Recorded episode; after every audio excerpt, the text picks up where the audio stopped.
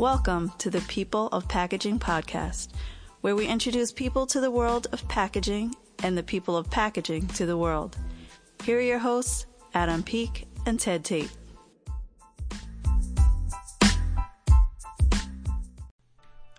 So, this is part one of two interviews that myself and Ted got to do with Daryl Jobe. Uh, the first one, if you are not just inspired and pumped up, uh, I don't know what's wrong with you. Uh, Daryl's story is what we really dig into in episode in the first part, and then we'll have a second episode where we dig more into what it is that he's doing uh, with his company that you can see back here or on this side. I'm not sure which side.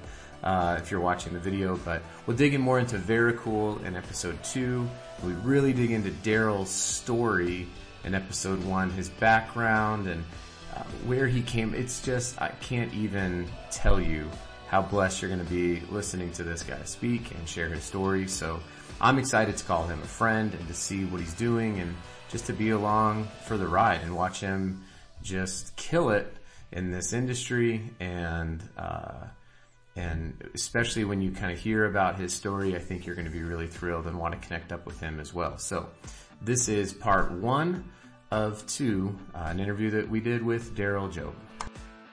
All right, welcome everybody back to another episode of the, I feel like, like the Ohio State University, the People of Packaging podcast. Uh, this is an episode that has been in the works now for over a year. Uh, I first uh, met Daryl and kind of heard about Daryl's story uh, during, I think we met at like Pack Expo, but I remember I came across you on LinkedIn or something and it was you have you have uh, this killer uh, backstory and and kind of where you came from. We're going to dig into that, but I also want to get into because it's a packaging uh, you know packaging podcast. I want to talk about what you're doing at Vericool and some of the some of the ways in which you are disrupting and, and doing some really unique things there. So uh, I'm I'm super stoked for this. Uh, we got Ted on as well, so uh, it's going to be I, I, will steer clear of any tag team bad rap uh, jokes if I can. Please do. Please do. yeah, we don't. Um, I mean, we are back again. We are. Sorry. Anyway, uh, that song was so bad, everybody. If you don't know, tag team, whoop, there it is. It's a bad song. Uh, don't, don't let your kids listen to it. So, Daryl, welcome uh, to the podcast. Thanks for being Thank on. Uh, so, why don't you just go ahead and you know, introduce yourself, who you are, what you do, where you live, where you grew up, you know, just, and then we'll just get into it from there. No, awesome, awesome. First of all, I would like to say thank you, Adam. Thank you, Ted. I've been looking forward to this. Uh, this is my actual second podcast, and um, this is one that I've been looking forward. There's been a line, a laundry list lineup, and I'm just like, no, I gotta, I gotta, I gotta hit it with these fellas first. So I'm pretty excited. But uh, you know, um, I'm 40 years old now. Um, born and raised in Richmond, California. Uh, was born in '79, and uh, you know, typical family. I don't want to say typical family, typical family for that area at that time period. The crack epidemic was pretty detrimental to uh, so many families and so many lives during the '80s, and uh, my family got caught into that uh, early on. Um, you know, my family separated. My mother and my father separated. It was a lot of abuse and physical and sexual abuse, and uh, there was a separation there and drugs and alcohol played a played a part in uh, a lot of that. Early on and early into the 90s, uh, I ended up going to a boarding school. I think it was like 90, 91. Ended up at a place called Hanna Boys Center, which is uh, a boarding school for boys. You know, boys look at either trouble youth or you just don't have that family infrastructure that is that is needed to help you develop into a young man. And uh, was amazing. Had an amazing time there. Was the only part of my childhood that I really felt I actually got to enjoy being a kid, where you don't think about uh, the realities of life and families and struggles and so on. And I ended up leaving Hanna, I believe in early '93 or the end of '92, and uh, came back to chaos. Uh, my sister, who was 13 at the time, no, 12 at the time, was in a boarding, I mean, a, uh, a group home my sister that was 14 was homeless on the streets. Um, I found out a lot of stuff that my father had done from the past and stuff that my stepfather had done. And it was just chaos. And I just didn't understand what was going on. You know, you're 13 years old and you're like, what just happened to our family? It just even got worse. And um, just, it, it was a tough tough time for me. I ended up homeless. My mother kicked me out at an early age, and um, ended up in the streets. And it was a shock for my system because you go from a very structured environment like Hanna Boys Center, which was a boarding school home that you had been living for two years.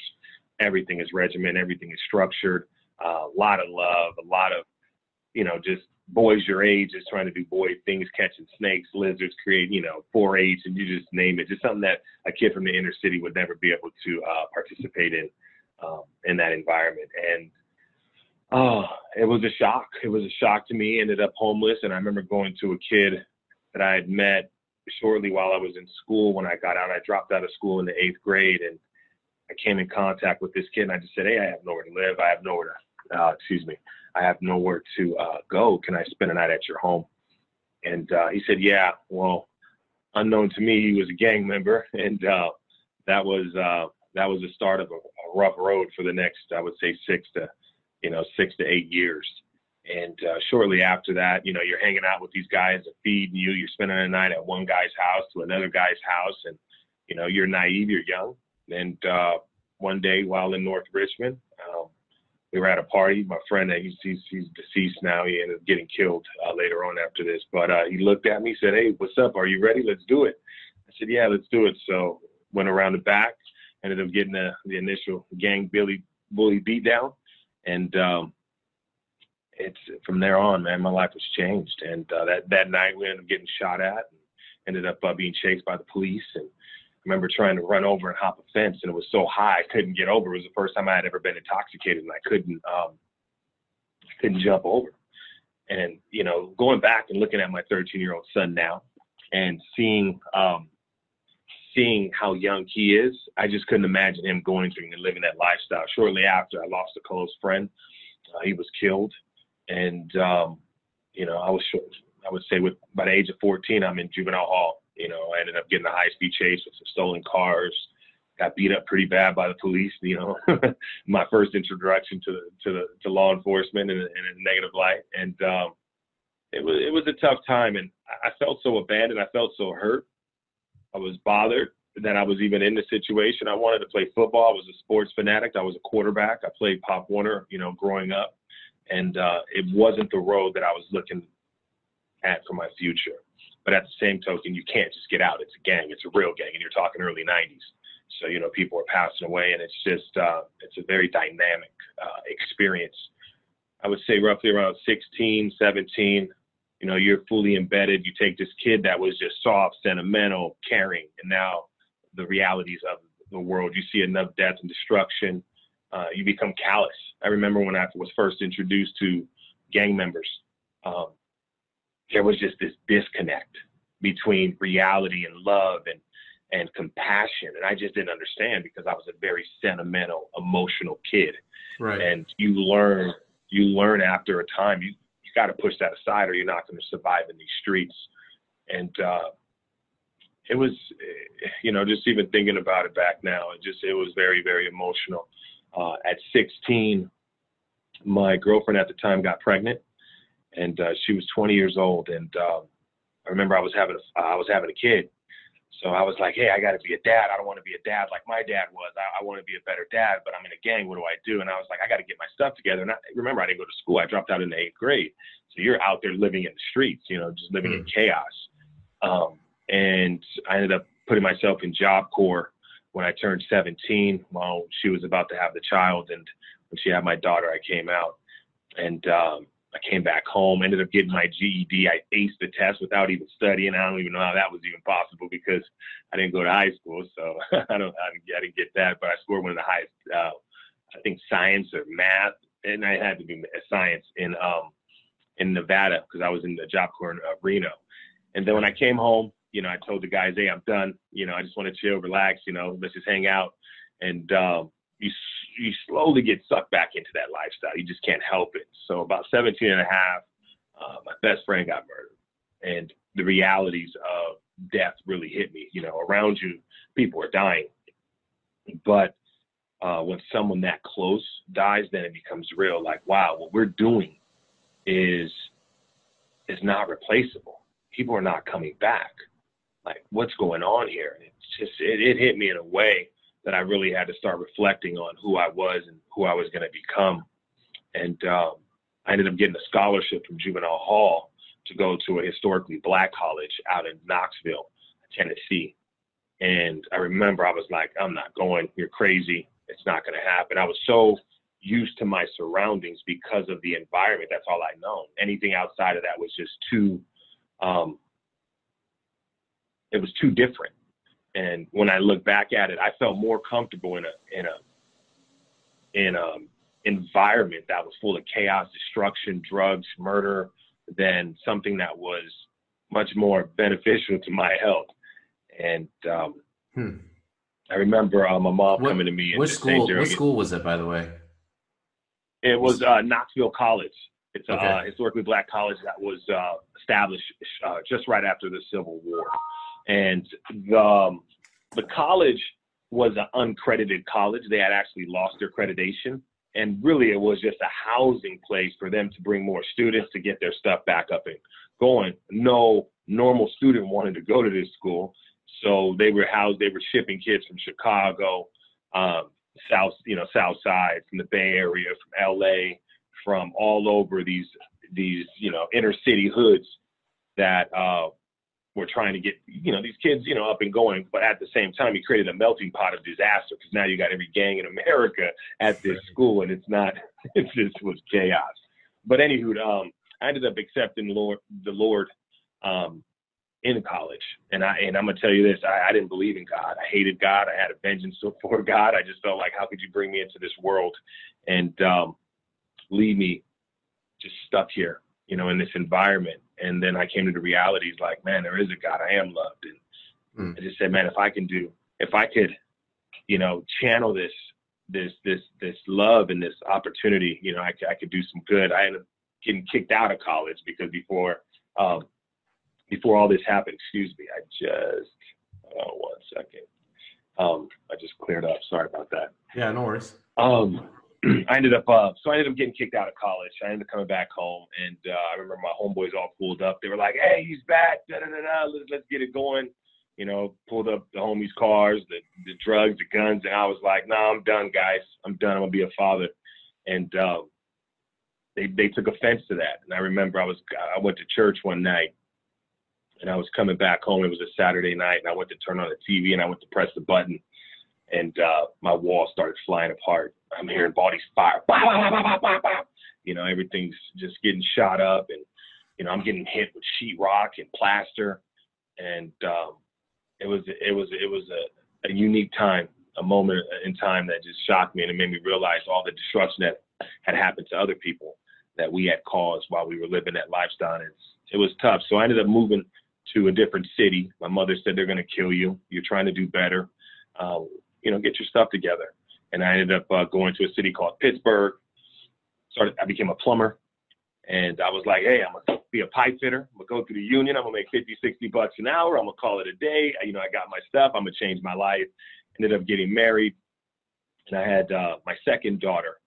And um, my back blew out while I was at work uh, I was working in Half Moon Bay uh, off the coast near San Francisco on a, a apartment complex site, and I was running gas line, and I was about 21, and my back completely went out. I couldn't move, I couldn't walk, but at the same token, I was all tattooed from wrist to neck, you know, Richmond, this and that. So I remember going to the doctors, and uh, they denied me workman's comp.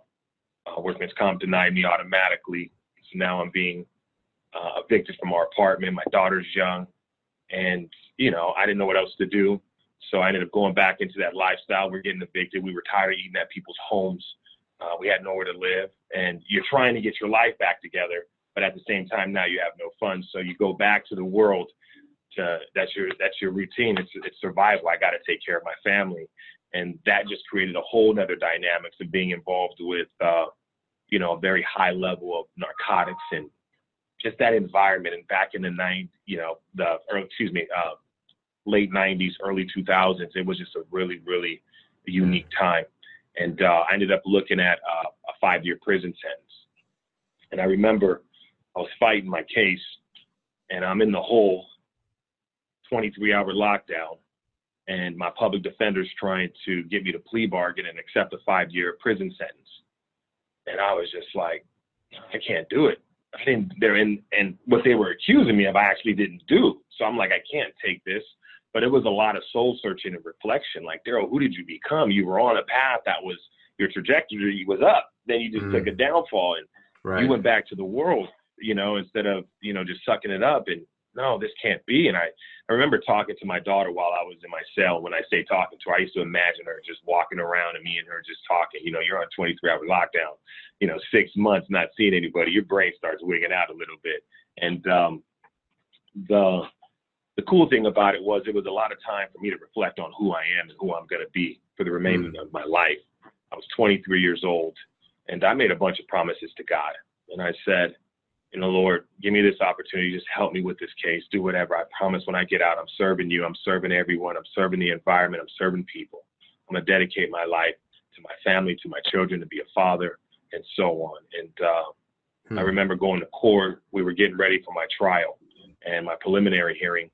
And um, in doing so, um, I go there, they're there testifying against me. Everybody's on the witness stand, and I'm looking like, wow, they're lying. And the judge felt like something was wrong, and he looked at me and he said, you know, Jobe, there's something about you I just don't want to throw away. If I give you six more months, would you take it? I said, absolutely. so he gave me six months. He hit his gamut. Public, I mean, district attorney gets upset. This is absurd. I look at my public defender like, wow, you were trying to get me to take five this is not cool. Yeah, yeah, yeah. And I had to come out. You know what I'm saying? So then I had to come out and say, hey, who am I going to be? Daryl, now it's time to hit the road running. Workman's Comp actually accepted my case I seen an orthopedic surgeon and they found out that I had a herniated disc and it was bulging into my nerve and I had a lot of damage back there and I needed surgery. So they ended up giving me a large chunk of cash and apologized for leaving me without during that time. And they said, no, you should have been taken care of. You should have had surgery. So now I have a decent amount of cash just to get started with. And it was like, what are you going to do, Daryl? And, uh, I couldn't really have a physical labor job. So I said, hey, I'm gonna buy a big rig. I'm gonna, you know, I'm gonna go out there, make ten, twelve thousand dollars a month running cross country and just, you know, and, and, and doing it. And um, I did that for about a year and a half. It did fairly well. And then I came across a good friend uh, that wasn't doing that well at the time. She was involved in narcotics and so on, and a bunch of my friends. And I used to do a lot of mentoring and trying to get people back on their feet, right. telling them about the opportunities of life and so on. And when I did that, you know, I built this real good relationship. And one day I went to her house and I was like, wow, what does your dad do? It was, you know, it was a six, seven million dollar house with Ferraris in the garage. And I'm like, what is he doing? She's like, he sells boxes. And I'm like, boxes? I'm like, what kind of boxes is he selling? And uh, and she's like, the cardboard boxes. And I'm like, yeah, right. And I remember because now my cousin who was with me at the time, and he was roughly around, I would say 20, 21. I was 23, 24, and uh, he works for us now. Now he's one of our engineers. But I remember him standing next to me, and I turned and looked at him, and I was like, "Yeah, boxes with cocaine in them. That's the only way you're gonna get this. Is there's no other way." And then she gave me his she gave me his business card, and she said, "Daryl, you should call him. You would be great at it." And I remember looking at that card, feeling it, and just looking at it and uh, wow, wow, um, wow. It just brings back so many memories. Um, yeah, yeah. But I remember looking at that card, and uh, it was Stephen Gould Corporation. I yeah. can't give you the oh. guy's name, but uh, he, he, he runs he, he runs the whole gamut. Um, you know, so um, I ended up calling the guy for six months, and he would never return my phone calls. And um, I remember her mom reached out to me. She wasn't doing that well, and they said, "Hey, why don't you come and sit down with us?" And you know, she she says you're a good friend of her. We want to, you know, do a um, rehabilitation. You know, uh, a family. You know, what I forgot what you call it when you come down. You do um, the intervention. You know, talk. Yeah, there you go. Intervention. There you go. At the top of my tongue. And um, do an intervention with her. We want to send her to Arizona and so on. And I said, absolutely. So when I get there, you know, there's two agendas. First of all, I got to help my friend. Second agenda, hey pops, I've been hitting you up every day. Where you been? I want this job. So uh, he looks at me. I'm tattooed, bald head, and he's like, no, ain't gonna happen. So uh, her mom reached out to me and said, Daryl, you have that, you know, you have tattoos, you have a criminal record. Um, it's just never going to happen. You, you know, you know, you never went to school. You never even went to high school. You have no education, so you can't. And um, I remember growing out my hair, and I started getting laser surgeries on all my tattoos. And I went back and showed them, you know, Richmond on my neck's gone, Crips on my knuckles is gone. All my, you know, I'm just getting surgery after surgery. Luckily, I was able to go through a, a gang program, and uh, they helped me out. And uh, one day he hit me up and he says, "Hey, Jobe, I got an interview for you." So I'm like, "Oh, great! I get, you know, I'm gonna get an opportunity." He's like, "Whoa, whoa, not with me." I got an interview with a company called Amcor Sunclipse, which is yeah. now Orora, and um, he's like, uh, "They want to do some business with me. Why don't you sit down? They have an interview. If you're good as you say you are, um, you'll get the job. Uh, if not, please stop bugging me. So I had to go buy a suit for the first time. I've never worn a suit, so I'm like, this is gonna feel weird. So I'm fine. I'm feeling congested. I'm used to baggy clothes. End up going into the interview, and um, I remember just sitting down with the gentleman. Now he's uh, he's I think he's the COO for uh, Ernest Paper, and um, great guy named Mike Bacata. When I, you know, when I sit back and I think about individuals in the industry who've been instrumental in who I became later on, it's, he was a good guy, you know, always gave me great advice, honest. And, um, you know, I had a long interview with the guy and, uh, the interview was very unique because he said, Zero, you have no education, you have no sales experience. Why should I hire you? And I said, Man, I've been selling my whole life. And that just led into a whole other conversation. He thought it was funny, but when we got done, there was a couple of things that happened. He said, Daryl, first of all, I appreciate it, but you know, I don't know where this is going to go. It's probably unlikely that we're going to hire you, but I do want to tell you this: there's some people that were um, not made for sales. There's some people that you can teach how to sell, and there's some people that were just born to sell, and those are the honest people. And he's like, Daryl, you were born to sell. And he shook my hand, and I remember just just you know pondering on that and just really reflecting on what he had said. And the next day, I remember getting a call from their human resource department indicating, um, Daryl, would you come down and take a personality test? I said, yeah, what's that? And you got to remember, eighth, eighth grade dropout, as far as my education goes, is a seventh grade. So our being able to articulate certain grammar was very, very difficult. So I said, yeah. So it was a four to six hour test. And uh, I remember taking, and there were certain words that popped out at me that I just didn't remember, like assertive. And uh, just like, well, you know, what do I press and what do I not press? And, you know, what do I say is me as a reflection of who I am? And uh, yeah. I, took, I took it. Next thing you know, I get a call back the next day. They said, Daryl, we want to offer you a job. So I'm like, okay, um, how much am I going to start? And they said 41,000. I'm like, oh, wow, yikes. I'm making 100 and, you know, 108, 100 and, you know, 10, you know, what do I do? And I said, you know, I'm gonna gamble on myself. I'm gonna go ahead and move forward with it. So I ended up taking the job. I ended up working for a company called Masterbox, who was a, a division of Amcor Sunclipse, and uh, doubled my sales in a year, my territory. And you know, everybody was calling me. You guys hearing about the hoodlum? You hearing about the hoodlum in the industry? He's out there tearing it up. That's what they remembered. You know, you know, the, you know, the, who's the hoodlum? The gang guy. You know, blah blah blah blah. The kid. You know, and uh, it was it was awesome. It was a great run, but it let me know. I would always reflect on Daryl people would ask me, well, how do you keep on jumping over these obstacles and these hurdles? And I would say, you know what? I just kept on telling myself, I know I got God on my side. So if I got mm-hmm. him, I can go, you know, I can do anything. I can do anything. And, uh, you know, I used to buy, by the way, I, I used to buy from Masterbox in California when I worked for my uncle. We would buy stock boxes from, serious? from Masterbox up in, it was, it was it, where was it? Was it Cerritos? Cerritos. Yeah, yeah. yeah. I, I, can still Cerritos. see the BMC on the on the, the Masterbox Cerritos, and then uh, there was a plant in San Marcos as well. Um, yeah, uh, with Kent I was up north. Yeah, yeah. So what we would do is we would pull the material, and then we would utilize uh, a Landsberg's warehouse, and we would consolidate it, and then we would sell it to Landsberg's customers to keep on helping Landsberg build up their with their costs and their prices and so on. Yeah, but, that uh, makes that makes sense. Thinking, absolutely. So I remember taking a job after that you know, I, I, did well. They promised me I would make a certain amount. They didn't end up paying it. So I was being recruited by a lot of uh, distributors out there at that time.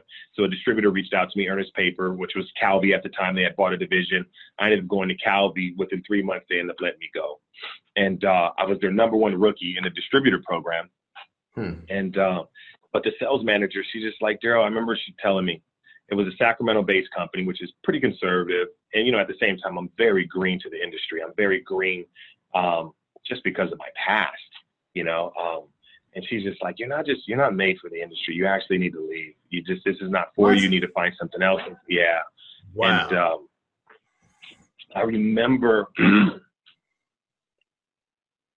I remember driving down Highway Five, and I was I was breaking down. I was it was a hard time because you had given, I had given everything for where I was at, and Mhm. to know I had left there. and Now you're being told you're not made for the industry. You're like, wow, what do I do now? I remember calling a good friend of mine, Nafi, Nafi Kuristan. Um, he was uh, he worked for a division of uh, Amcor, uh, which was a box sheet plant. He was good friends with my friend's father, and I called him and just you know just said thank you. I appreciate everything that you've done for me over the years. I mean, over the past year and a half. And he's just like, what are you talking about? I'm like, I just got fired. He's like, what? And I was like, I, he's like, what happened? Uh, He was like, that lady's nuts. I told him, and he's like, what are you gonna do? And I said, I'm gonna go back to Richmond. I'm gonna go back to Richmond. I'm gonna be a police officer. I'm gonna go back and give back to my community, and I'm gonna help fix some of the damage that I destroyed. And he's like, you're crazy. You were made for packaging. And I was like, no, I'm done. I just, I just feel different. I'm not, I'm not like one of these guys and so on. And he's like, well, just interview one family. Let me just have you sit down with one family before you make your final decision. So I made a, uh, I made, I made that, um, that promise, and uh, I sat down with this family, and I fell in love with it. And it was a California, Northern California-based company, a distributor at the time that was doing probably about 10 million. Um, and the genuineness, I met this this this this mom and her son, and he was roughly 40 at the time. I believe she was around 60, 65, and uh, they were just amazing people. And you know, a day later, they offered me a job, and I just remember being so grateful for the opportunity that all I wanted to do was just outperform everybody, just become the best sales rep. And I made some bets with the with the the son. uh, You know, he's part owner. And I said, hey, if I give you this amount of sales and this, I want you to buy me a set of golf clubs. I want this. He, he's making all these deals with me, believing that I'm not going to accomplish any of them. And I hit the gates running. He's buying me golf clubs. He's buying me this. He's doing this. Next, you know, within three years, um, I'm their number one sales rep. You know, I'm probably managing a book of business about four to five million. Um, and things are going well. We have about 15 reps. Business is going w- well. We're doing about 25 million at the time. And I have, you know, I've always stayed with that company. And about five years ago, I decided to go off on my own because I was going to buy a portion of their company. Okay. Well, during the 2009 market collapse, right. you know, when everything was shutting down because of the housing economy, um, I looked at my book of business and I was I wasn't a much excuse me a much better position than the company because I lost only about 15% of my business when the the rest of the company I would say lost about 40 to 50%. So I evaluated my customers, I did an examination and I was like, wow, the reason why I'm staying much more uh, stable is because I'm more focused on medical. So let me do this. Let me completely only focus on medical. I'll focus on some contract manufacturers like Flextronics and Mina and so on, but let me just focus solely on medical. And when I did so, I started understanding the need for temperature controlled products. And then I noticed that the individuals that I, were, I was competing with was manufacturer reps. And there's a much difference between a manufacturer rep than a right. distributor. And a distributor. And yes, because when I look at a distributor, a distributor has to be quick on his toes. You have to understand multiple product lines. You're going to have a much better sales skills uh, to actually know how to navigate and really meet a customer's needs. Where a manufacturer's rep is more of an engineer. He's going to come in. This is all I can give you. When I can take a better step, uh, I'll look back and look at all types of product lines and give the customer a much better solution, and not just be a, a one or two solution guy. And as I did so, I ended up hooking up with an old timer in the industry uh, in Southern California, Gary Lance out of HD Carry. So he started introducing to me some compostable solutions and so on. Really wasn't viable for the market, wasn't cost effective. And he's like, Daryl, what do you think? Do you want to pitch some of this stuff to your customers? And then what I started doing too was looking at the future. Okay, now when I look at plastic bans and styrofoam bans that are happening in the market, they're only able to happen because there's a solution right behind it. Mhm. Now, Daryl, there's going to be a replacement to styrofoam coming up. It's indefinite. So, what are you going to do? So, I took a bigger step back and said, let me create some environmentally friendly solutions for that time so that we can push these bans faster. At the same time, we can be in front of the curve. So I'm working with Gary, putting the stuff through. I apologize for continuously wiping that camera. Just, I see it get a little blurry there. No, it's so, fine. Um, it happens. We're we're we're we're, good. we're all good. So, um, all right, good, good. So then, um, with Gary, um, we ended up developing some stuff, tried to bring some stuff to market, and then I I wanted to buy a portion of the company that I was in, and um, it just didn't work out. And the the owner's son, who's part owner of the company, said, Darrell, why don't you come up and create your own company with some of the stuff that you're developing? And I, I felt hurt. I was like, wow, that that that hurts. I want a part of your company. I need to solidify my retirement. And uh, but I actually took about two weeks to think about it, and I came back and I said, hey, I'm gonna take you up on that offer. And I was doing pretty well at the time. I was probably doing close to a half a million a year. Um, and then I'm like, you know what? I think I make enough to start my own company. Then the realities of starting a company made me realize I didn't have enough to, to do so. and um, and uh, I ended up uh, created the name Vericool, looked at some of the uh, opportunities and materials, and started evolving with some of the packaging. And uh, got my first investor, a good friend of mine. I met him in Guatemala. We were on a mission mission trip, and uh, we both um, you know, made a promise that we were going to get 50% of whatever we make from Vericool, you know, off back to our mission organization to support, you know, there's a lot of uh, orphans out there and there's a lot of water wells and just a lot of need in certain places that we work in. Which in? Central South America. Uh, Mike Silva International. Okay. So it's the evangelical uh, missionary organization. Yeah, yeah. And very focused. Most of your, I would say, 98% of all funds go directly back to it. 2% goes back to administration costs and uh, you know it's it's an awesome organization. But with that being said, things just started developing in Vericool and bringing stuff to market. In 2015, I created the company. At the end of 2015, started working on my patents and designs and uh, came out with the first solution and started realizing that I was going to need more. So started inventing more and more for e-commerce and the medical industry. Then you started seeing the molded designs and just recently um, we just launched our Vera cooler, our molded outdoor recreational cooler. Um, we actually invented it well before Igloo, and uh, there's about to be some serious press releases coming out. Um, just with regard to that, I was in conversations with the Igloo CEO prior to them coming out. It was our cooler, their engineers seen us at the Pack Expo. So uh, there's a lot of stuff that's about to be uh, told with, with, regards to that story. Uh, we okay. I invented the cooler actually in Maui uh, when I was on a vacation with my kids right before the 2017 Pack Expo. Okay. And um, I invented it because Maui had just banned styrofoam, and I was off at a, a store, and I was bothered that I didn't have nothing to put our stuff in except a styrofoam cooler. And they said it was going to take another year and a half before they banned the, the EPS and styrofoam off the island. So I went back and created the Ohana cooler, which is the Vera cooler. Mm-hmm. And then uh, we started designing. We brought the first cooler to life and uh, in 2017.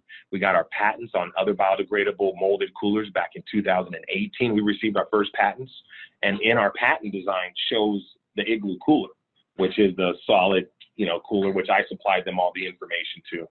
And uh, next, you know, six months later, they're coming out with the cooler. I'm like, yeah. hey guys, this is not cool. But anywho, you know what? As long as it's replacing the detrimental uh, petroleum-based products out there, that's what I'm happy about. But the innovations there to date, we own 12 patents. Uh, we have another 18 applications. Um, we just received five more patents in the past 90 days. So that's pretty cool. Uh, we have 29 international filings, and uh, we just closed our um, we just closed our Series A round. We raised 19 million, and uh, now it's Dang. just focused on building manufacturing. And uh, we just opened our second location in New Jersey. We have more locations coming out in Tennessee this year. And uh, we're the only company in 2020 that's building out capacity. Everybody else is locked up, loaded for the next year. And uh, we're going to take advantage of this opportunity. And uh, we got some great customers and building a team and so on. So that's it. Vericool is awesome. We got a great team. Another thing, too, we focus on social impacting, second chances. So that's something I, I really believed in it's not something that we ever did for social media or, you know, just to get the word out. It was something that I just designed the company to be a part. So we're a no ass, no tell company. I don't care what you've done in your past. I don't care what crimes you committed. If you want to work and you want an opportunity to rebuild your life and support your family, we're here. So we have individuals that have been convicted of murder, that done that have done 25 years. Uh, we have guys that have been convicted on drug charges, you know, women.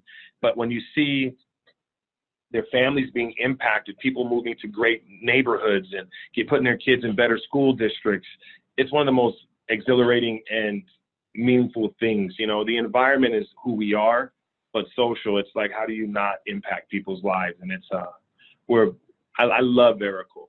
I, I do. I love what we're doing in the market and for people. Oh, that's awesome. Now you said you uh, expanded into New Jersey. Yes. Uh, where about in New Jersey? Because that's that's where I live. I'm in Jersey. Oh, wow, Irvington.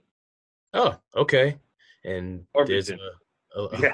they need yeah. a lot of help. You, you know, they do, and you know what's so beautiful? It, it, it means so much to me because when we opened up our first shift, I was out there what four weeks ago, and then you see people that look just like you coming to your company, and you see brothers that need an opportunity, and to be able to give those brothers opportunities and see them excel on your line and work harder than anybody that you've ever seen.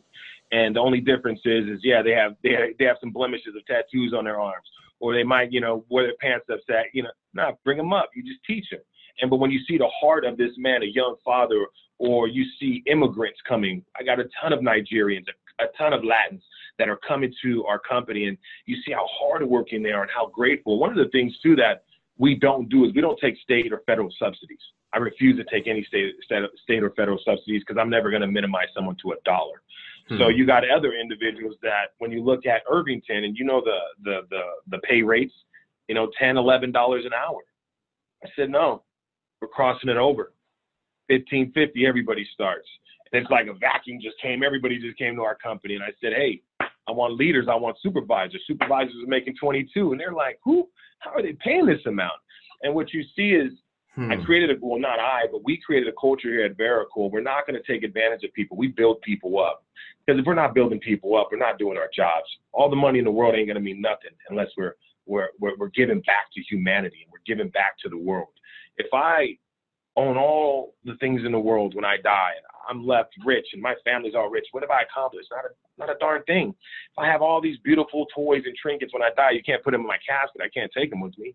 So you got to really look at what am I going to do? And you got to be you got to live a selfless life, but you got to teach people to live selfless, not by your words, but by your actions. And um, and I love Man, that's, Irvington. That's straight out of uh, you know, I mean, yeah, I'm I'll be totally honest with you. I'm about ready to run through a wall and uh, and start and start proclaiming start proclaiming that everybody needs to get behind Vericool. What you guys are doing is so cool, and just the, I mean, oh my gosh, there's so much there. I just I'm thinking about like you know store up uh, treasures where moth and rust can't destroy and thieves can't break it and steal, but store up for yourselves treasures in heaven. Like this is, uh, I mean, I'm about ready to start preaching, to be honest with you, but. Uh, but you know, we only got uh, we're we're at about uh, we got about five, five minutes, minutes, left. So, uh, and we can do a part two, by the way. Uh, I am. Hey, I'm game. I'm game. Uh, this is because uh, there's so much. There's so much to break down from you know you absolutely have to do a part two. We got to do a part two. So, um, you know this this will be our first part two. But To be honest, so we've never had to transition this, but I think what we're gonna do is uh, in the second episode. So we'll cue the second episode up right now because I want to dig in. And Ted, maybe you can say some other questions you have. But I mean, you, you, your your story, and you warned us at the beginning. You're like, my story is really dynamic, and I will tell you, it's dynamic, and uh, and I'm sure there's I'm sure there's many more things that you could have even gotten into. Um, and then from that to you know the business that you built up and how you're treating people and the positive impact you're making on the environment. Um, you know what you're doing at Vericool what are some stuff? So um, i think we need to get another you know another 60 minutes on the books because uh, i because yeah. i want to i don't want to shortchange it. Um, so we're going to go ahead and call call this a wrap on part one. This is uh, this would be darrell's background uh, the background of darrell jobe uh, it's a cool story. Ted, anything else that you wanted to chime in on? Because I'm no, it was awesome, and and it, I think it it reaches out to a broader audience as to how packaging can change your life. Man, oh, yeah. that's Absolutely. that's That's the truth, uh, and I'm I, that's what my TED talk is about. So, Darrell, I've got new. Uh, I'm giving a TED TEDx talk on uh, on packaging in September. Wow! And so uh, I may reach out to you for for something and uh, quote quote some things that you said. But man, this has been awesome. Anything you so need, my brother. I am I'm so I'm so like humbled and honored to know you, and I'm excited for our second conversation. Uh, Me too. Me too.